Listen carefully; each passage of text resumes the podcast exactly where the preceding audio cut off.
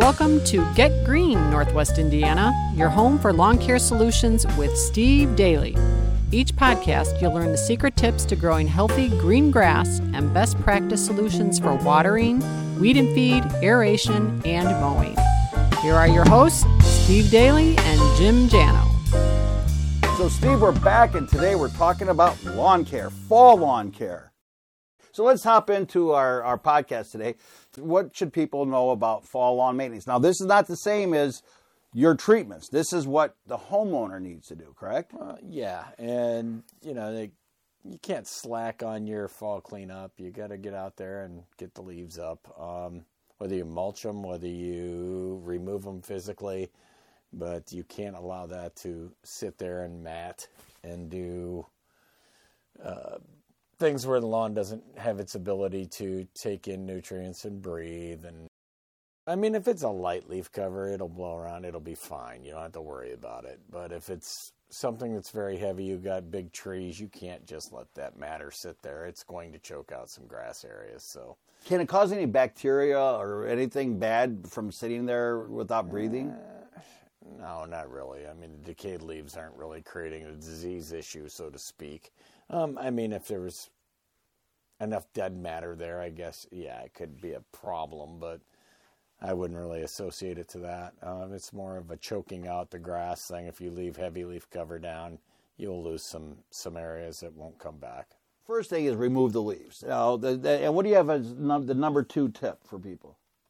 Mow your lawn at the same height. You don't have to change your height at the end of the year. A lot of people will um, want to drop their mower blade down uh, to keep less top growth. That's not necessary. Purdue studies show it's not.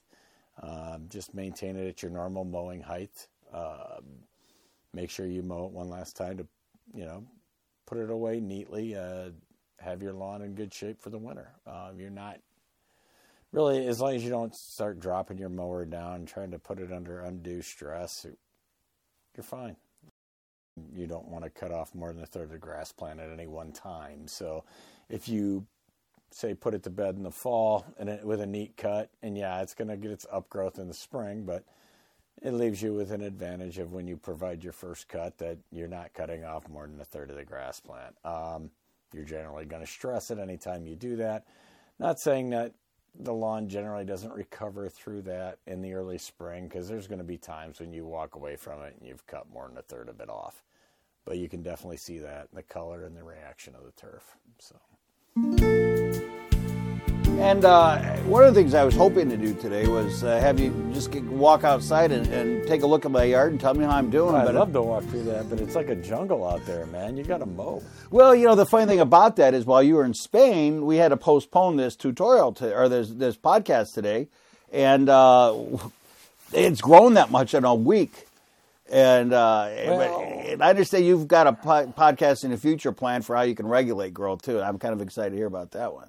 Yeah, I mean, we can talk about uh, growth regulators at a different time. Um, it's it's something that maybe uh, going forward with my program, I'm going to try to incorporate um, just to slow down the growth in the spring to where you're not using up all the reserves that you're you're building in the fall um, by fertilizing in the fall. Uh, a lot of time it's you get into the spring situation, everything starts growing. It just starts growing so heavily and so crazily that sometimes it's smart just to slow it down so that you reserve some of the things you've done, the, the carbohydrates in the plant, keep everything in the plant for a little bit. So, besides lawn cutting your lawn, Steve, what else do you recommend in, the, in for fall maintenance? Well, I mean, when it comes to watering, uh, uh, if Mother Nature's providing it, obviously, as we've talked about in the past, uh, you don't need to worry about it. If you're getting an inch and a half of rain per week, you're fine. Um, if you're not, you know, a, a dry fall means you should probably keep watering your lawn like you did in a dry summer. The spring was abnormally dry, so it's been kind of a strange year. Everything's kind of flipped around. You had a wet July, you had a really wet last couple weeks, so things have recovered. Soil's pretty moist, no worries there. Um, So this year you could put your hose away. Uh, that's not a problem. It, last year you couldn't. Last year it was dry all through October, so it needed to be watered. Um, and we didn't have much of a winter, so that all culminated into the issues we saw in the spring. Uh, this year, I think we're going to be going into it a little better shape, and hopefully, as we get into winter, we do get some snowfall, and that's an important part of where you are in the spring with moisture and how things go. So now we have on our monitors in the studio. We we have uh, several of the quite a few of your your tools and, and pages you have on the website. And uh, one of the things that I that I thought was very interesting is is that you actually reference other uh, information on, on how to water grass correctly, but you talk a little bit about uh, clay soil, sandy soil, loam soil, and new seedlings, of course new sods, and how much to water it. Uh, that obviously makes a difference in how much you water. So for that one, you probably our listeners may want to take take a listen to our last podcast where you cover uh, you know fall wood maintenance and how to aerate in, in clay and different conditions because not all maintenance is the same for every yard. No, no, and really, I mean, as we discussed, I mean, as far as aerating things like that goes, it's it's completely different based on your soil type clay should be aerated at least once a year, um, sometimes twice. But you know, most of our in our program, we're, we're offering it one time. We generally do them in the fall. We can do them anytime throughout the year as long as we have soil moisture. So you could do clay spring and fall if you wanted to, and you wanted to spend the money and invest it. I mean, it's always helpful. You get into the loamy soils, it's really not as necessary, and the sand definitely not as necessary. You could get away with you know, every other year, and and a lot of time, it's not the compaction of soil; it's more along the lines of how thick is the thatch layer, and if you're trying to monitor that in that soil. Um, so each lawn, each soil type, you know, provides a little bit different uh, adventure and how you're going to go about attacking that. And let's talk a little bit about your community pages and, and Steve Daly's tips because you have uh, a, a, page for a good part of Northwest Indiana so that if somebody wants to be a little more specific as to what they should be doing in their own community, um, you're helping them. You have uh, uh tips, you have maps, soil composition maps, and it kind of brings it all together. Um, and, uh, and what pages, uh, what communities do you currently have uh, community pages serving? Uh, Valpo, Chesterton, Hobart, Crown Point, Portage, uh, all Porter County, all Lake County, LaPorte County. Uh, we even do some lawns into uh, lower Michigan, right there by New Buffalo area. So, I mean, that's kind of what we're trying to gear towards is addressing those communities that we service. Um, you don't just grow grass; you grow your business. You know, your people talk about how much you've grown from, you know, Valpo's top lawn care business since the 70s to now you're taking on the big dogs from uh, the, the, the, the guys from all over the country that thought that they could walk all over Northwest Indiana and only to find out that I'm proud to say that Northwest Indiana's top lawn care service, I'm biased, is You're biased. Yeah, you're biased. Um, we try to do the best we can. You know, that's all we can. Do. And now you're um, going into Michigan. Well, just lower Michigan, uh, not very far. We have some people that, um, landscapers that we do some work for that we started in up there a couple years back, and and so it started to to grow. Um, so we we will nurture that and let it be what it is, and try to address uh, their needs also.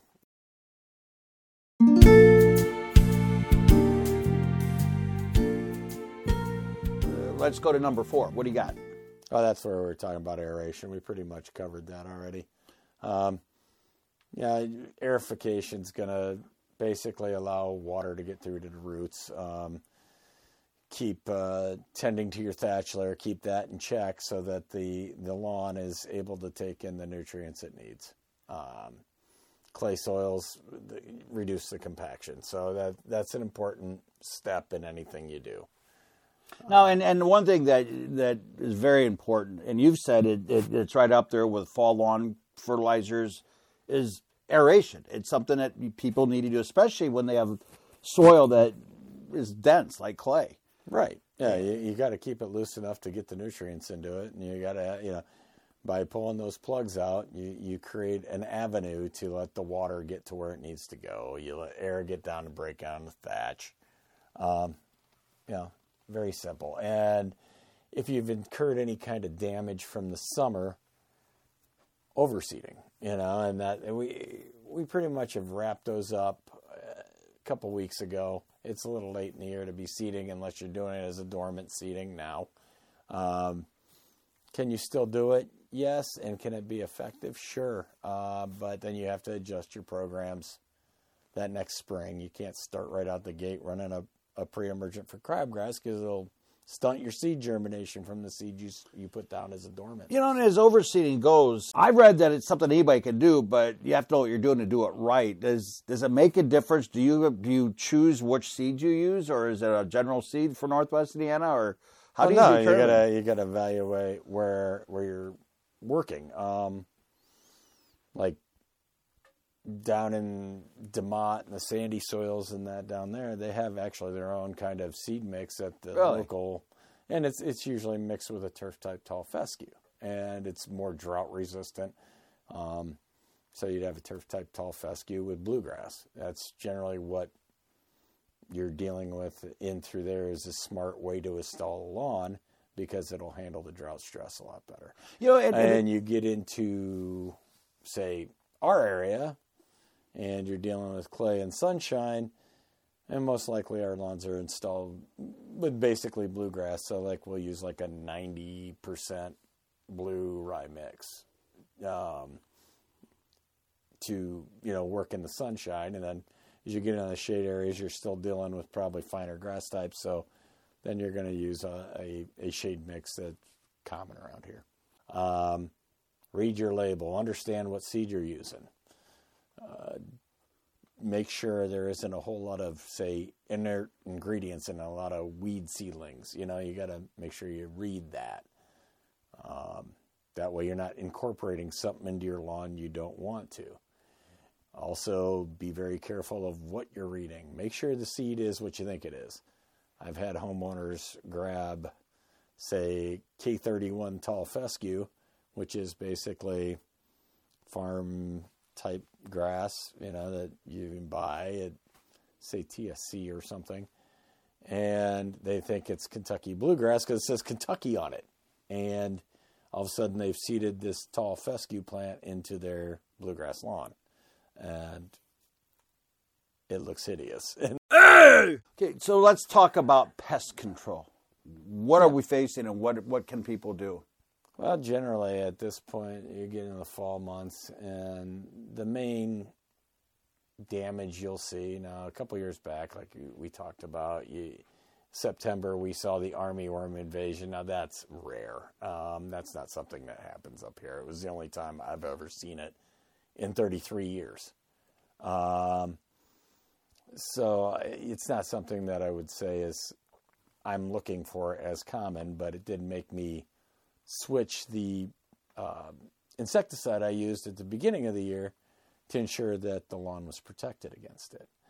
Um, as far as what we're really looking at in the fall, grubs are the the big problem. Um, now, if you've had a preventative grub control, you should be getting 90%, 95% control of the grubs present generally unless we have a failure of material that that was put down if you had a preventative grub application it's very rare that you get breakthrough. Um, if you didn't we've seen some bad grub populations in areas this year. Um, had to treat it with a product called Dylox or you know something along those lines that you would um, control after the fact but that's not generally the way you want to do that because you've incurred enough grub damage to uh, have to be reseeded in a lot of cases if you if you've gotten to that point. So So at number eight, we've got weed control. always do the weed control in the fall. Yeah, keep it clean. Um, it's a good time to control weeds. It's cool. It's wet. Um, get them out, get it cleaned up for the next spring. Usually in the fall, you're not in a stress time, so you're trying to look at controlling weeds when you're not putting the lawn under more undue stress. This, the more weed control you have to run in the spring and the summer, the more stress you're putting on it. Um, the idea would be not to stress the plant as much as possible. Now, obviously, in the spring, you're dealing with dandelions and you're spraying weeds. That's just always the case. Um, maybe if you've been on the service for for years, you don't have as many dandelions. It's not a big deal because the best weed control is really a thick, healthy turf. So, you know, I mean, the thicker, the healthier your lawn is, the less problems with weeds you're going to have. I'm not saying you're not going to have weeds, but 95, 90, 95% control on a regular basis is what a lawn care company should be geared towards and gold for. So, And you you've often said that you align yourself. Perma-Green aligns itself with an educated homeowner, and you like to keep them well educated because you feel that it's how you can be successful. And what's next at number nine is it says stay on schedule, month by month lawn care calendars. Now, what I think is really cool about this one is it kind of brings it all together. It, it brings what you do as a lawn care service with what's expected of, of the homeowner, and it talks a little bit about everything all in one table. Um, it seems like a bit much until you start looking at it closely, and you start to realize that you know lawn care is something that is uh, it, it, it's it's a plan, and that's this is actually gives you a plan. Yeah, I mean, lawn care is a two way street. Um, we try to give you as much information as we can. I understand that's not what you, you know, not what a homeowner does for a living. Is you know, I don't do your job as a, you know, What do I do? I don't know. I don't know. What is that? Um, I guess. I guess you just lead us in the right direction. That's what you. Do. I don't know. oh, you were still trying to figure out what I do. I, am trying to add that up. Well, No, if you can figure it actually, out, you do tell an me. Tell amazing- my... you do an amazing job of keeping my business afloat while I submarine it. But um, yeah, everything actually is is laid out for you on on our website. It tries to give you some some helpful tips. No, it's fun, and I, I have a lot of fun working with you because you make everything a little interesting, and you learn. You're oh, you never quit learning when you deal with Steve Daly and Perma-Green. You know, and at the very bottom, I never quit learning. I have to look at stuff all the time. Um, I'm always trying to slightly alter things. I mean, I don't really upset the apple cart. I know what we do works.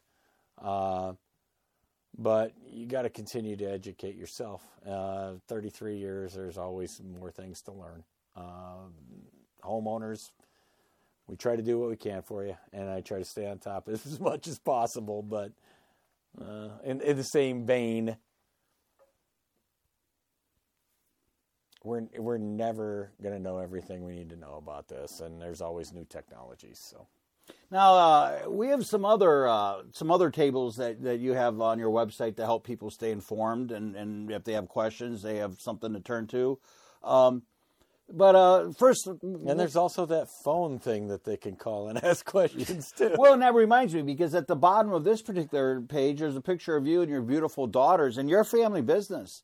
Uh, we were mentioning that the other day. My wife and I were driving down the road, and, and we saw Sydney uh, maintaining a, a lawn, uh, a big lawn. It was a whole neighborhood. And of course, anytime you have any questions, you can call Cassie and her team and, and the team that's inside. They're very helpful. Uh, it's a neat business, and, and and I think that everybody almost feels like they're part of your family that works for you, not just your daughters. Yeah, unfortunately, I drug my girls into my my pain, and uh, you know they do a great job. Um, Yeah, you did a nice job with your fantastic. My, kids. you know, got my whole crew is pretty much like family. Um, they've been with me for a long time, a lot of them, and even some of the newer guys. I mean, the guy I hired three years ago was his mom worked with me for a long time, so it's kind of something where you know hopefully it's things we can pass down through a different generation. I've been in for 33 years. I don't know how much more I got in me. So. Well, hey, uh, let's go out and take a look at my lawn. Let's uh, tell Do me. we have to? Uh, you didn't cut it. Come on, man. okay, so we're walking outside, and uh, what do you see, Steve? I see some really, really tall grass that needs to be mowed. Well, Um, it was Looks healthy. it was good last week. Yeah, yeah, cut, cut about. Hey, you're gonna have to cut this twice probably. You know, and one of the things that we didn't talk about in your checklist Cut is it once, give it a couple days, cut a little bit shorter. and That's it. Put it to bed for the winter. oh, cut it twice then. Yeah. Yeah, it's a little long. You don't want to leave extra clippings laying around, do you? And then our next podcast, we're going to take a, a, a break from lawn care, growing lawns, to growing awareness for charity. You, you're a big charity guy. Every year you raise quite a bit of money for, for various foundations, and what you're not part of, you, you help other people, and you're very generous. I've done a few fundraisers myself, and they, they seem like they always get off the ground when you help give them a jump start. So for our next podcast, what are we going to I talk think, about? I think the fundraiser is because you give them a jump start. I just ride your coattails. uh, you're humble too. So, Well, thanks, Steve. This was actually I. This was a lot of fun today. I appreciate you taking time to explain to us what we need to do, and I appreciate what you've done to teach me on how to have a lawn that needs to be cut too often. thanks, and I appreciate uh, everything you do for me. And have a great day. Happy green lawns, everybody. Thanks, know. Have a great one. Have a good day, Steve.